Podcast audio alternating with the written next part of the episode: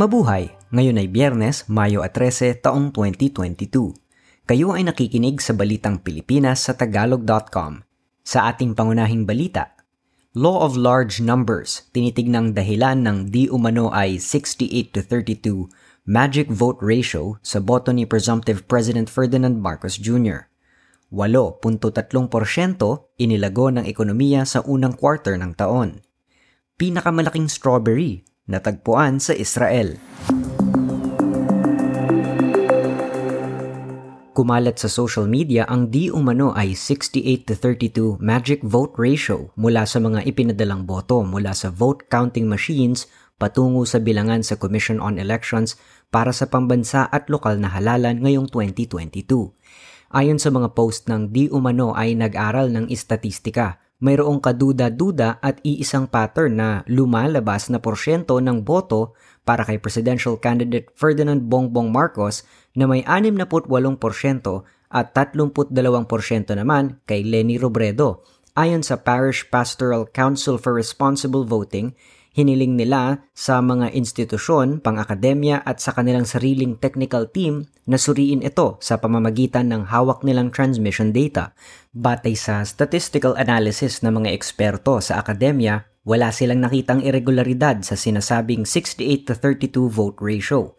Sa istatistika, mayroong tinatawag na law of large numbers isang kakaibang pangyayari na naobserbahan din sa kasaysayan noong halalan sa toong 2013 at 2016. Binati na ng mga pangulo ng Estados Unidos at China ang nagwaging bagong presidente ng Pilipinas na si Ferdinand Marcos Jr. Nakuha ni Marcos ang mahigit sa 31 milyong boto kontra sa mahigit 14 na milyong boto ni Vice President Leni Robredo. Siya at ang kanyang running mate na si Sara Duterte na nagwagi rin sa pagka-vice presidente sa isang landslide ay tiniyak na ipagpapatuloy ang nasimulan ng paalis na Pangulong Rodrigo Duterte kasama na ang posisyon sa China. Ipinaabot ni Chinese President Xi Jinping ang kanyang pagbati sa pamamagitan ng isang sulat na dinala ni Chinese Ambassador Huang Xilian. Sinabi nitong mahalaga ang pagpapaunlad ng relasyon ng China at Pilipinas at handa siyang buuin ang isang magandang working relationship sa bagong presidente ng Pilipinas. Binati naman ni US President Joe Biden sa kanyang personal na pagtawag kay Marcos at sinabing nais niyang palawakin ang kooperasyon sa maraming issue kasama ang climate change at pagrespeto sa karapatang pantao. Pinayuhan ni Pangulong Rodrigo Duterte ang susunod na Pangulo ng bansa na ibasura na ang party list system at isulong ang pagbabago ng konstitusyon. Ginawa ni Duterte ang suhestyon makaraang akusahan muli ang bayan muna ng pagiging representante ng lokal na Partido Komunista. Una rito ay binatikos din ni Duterte ang paggamit ng mga mayayaman sa party list system para makapasok sa mababang kapulungan ng Kongreso natagpuan ng grupong kontradaya na 70% ng mga kasulukuyang grupo ng party list ay sinusuportahan ng mga pamilya ng politiko o malalaking negosyo. napanatili ng ekonomiya ng Pilipinas ang paglago sa unang tatlong buwan ng kasalukuyang taon, makaraang lumaki ng 8.3%. Naungusan nito ang 3.8% paglago sa kaparehong buwan noong isang taon at ang 7.8% na naitala sa huling quarter ng 2021. Ang industriya ang may pinakamalaking paglago sa 10.4%, Sinundan ito ng services na may 8.6% at agrikultura, forestry at pangingisda na nasa 0.2%. hindi napakalma ng positibong paglago ng ekonomiya sa unang quarter ng taon ang pag-aalala ng mga namumuhunan sa mataas na inflation ng Estados Unidos. Bumagsak ang stock market ng Pilipinas ng 1.56% o 103.56 points. Tumaas na ang halaga ng piso laban sa dolyar sa halagang 52 piso at 49 na sentimos. Tumalon ng 17.7% ang utang ng pamahalaan ng Pilipinas na umaabot na ngayon sa 12 trilyon at 680 bilyong piso ngayong katapusan ng Marso. Ito ay makalipas ang dalawang utang na komersyal sa pamamagitan ng pag-issue ng mga bonds tig-isa sa lokal at panlabas na merkado ng pautang. Inaasahang lolobo pa ang utang ng pamahalaan ng bansa sa bagong record na 13 trilyon at 420 bilyong piso sa pagtatapos ng taong ito.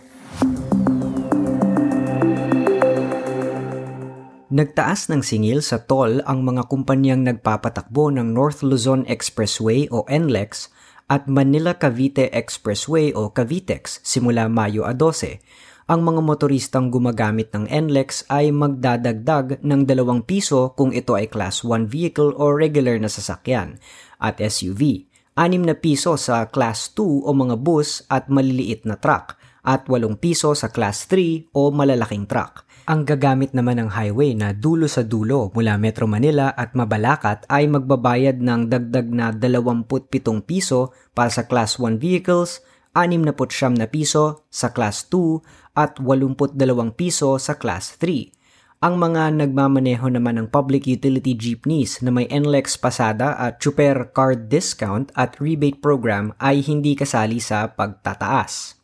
Ang mga bus naman na pang probinsya ay bibigyan ng unti-unting rebate scheme sa loob ng tatlong buwan.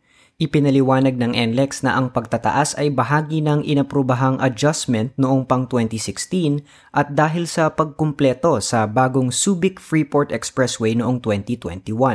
Samantala, Itinaas din ang toll fee sa Cavitex at ang mga motorista ay kailangan na magbayad ng 33 piso para sa Class 1 vehicles, 67 piso para sa Class 2 at 100 piso para sa Class 3.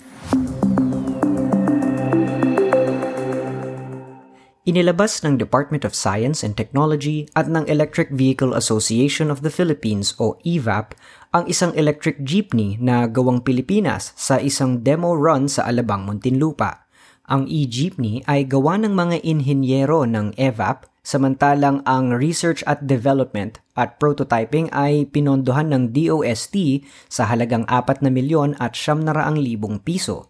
Nangako ang Toho Motors na kukunin ang teknolohiya at gagawing pangkomersyal ang 23 upuang jeepney. Sa balitang pampalakasan, isang atleta mula sa Philippine Army at ang kanyang teammate ay nagwagi ng pilak na medalya sa isa sa mga rowing events ng ika-31 Southeast Asian Games sa Hanoi, Vietnam. Sina Private Chris Nievares at ang kanyang kasamahang si CJ Hasmin ay nakuha ang pilak na medalya sa men's lightweight double sculls rowing event. Samantala, sa pagbubukas ng SEA Games, si EJ Obiena, ang nangungunang pole vaulter ng Asia, ang nagdala ng bandila ng Pilipinas sa pagmarcha ng koponan ng Pilipinas sa Mijin National Stadium. Kasama rin sa lalahok sa kompetisyon ang mga Olympian na sina Carlos Yulo ng gymnastics at gold medalist na si Heidelin Diaz sa weightlifting. Gayon din ang silver medalist na si Nesty Petesio at bronze medalist na si Yumir Marcial ng boxing. Ang Pilipinas ang overall champion noong 2019 SEA Games. Sa balitang showbiz, Tagumpay ang kidney transplant ng Miss International 2013 na si Bea Rose Santiago makaraan ang tatlong taong pagdurusa sa sakit sa bato. Nagpasalamat ang beauty queen sa kanyang kapatid na lalaking nagsilbing kidney donor sa kanyang Instagram page. Si Santiago ay sumailalim sa operasyon sa Toronto General Hospital sa Canada. Sa ating balitang kakaiba, mas malaking strawberry, mas masarap. Ito ang paniniwala natin kaya't kapag bumibili tayo ng strawberry, pinipili natin ang pinakamalaki. Pero sa Israel, hindi ordinaryo ang laki ng strawberry na naitanim ni Chahi Ariel sa kanyang bukirin sa Central Israel. Ito ay umabot sa bigat na 289 na gramo. Idineklara ito ng Guinness World Records na pinakamalaking strawberry at natalo ang pinakamalaki dati na nasa Japan na umabot ng 250 gramo. Umabot ng isang taon na nakaimbak sa freezer ang strawberry ni Ariel habang hinihintay ang desisyon ng Guinness.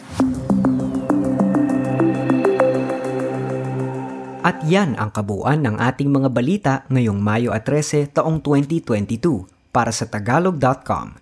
Basta sa balita, lagi kaming handa.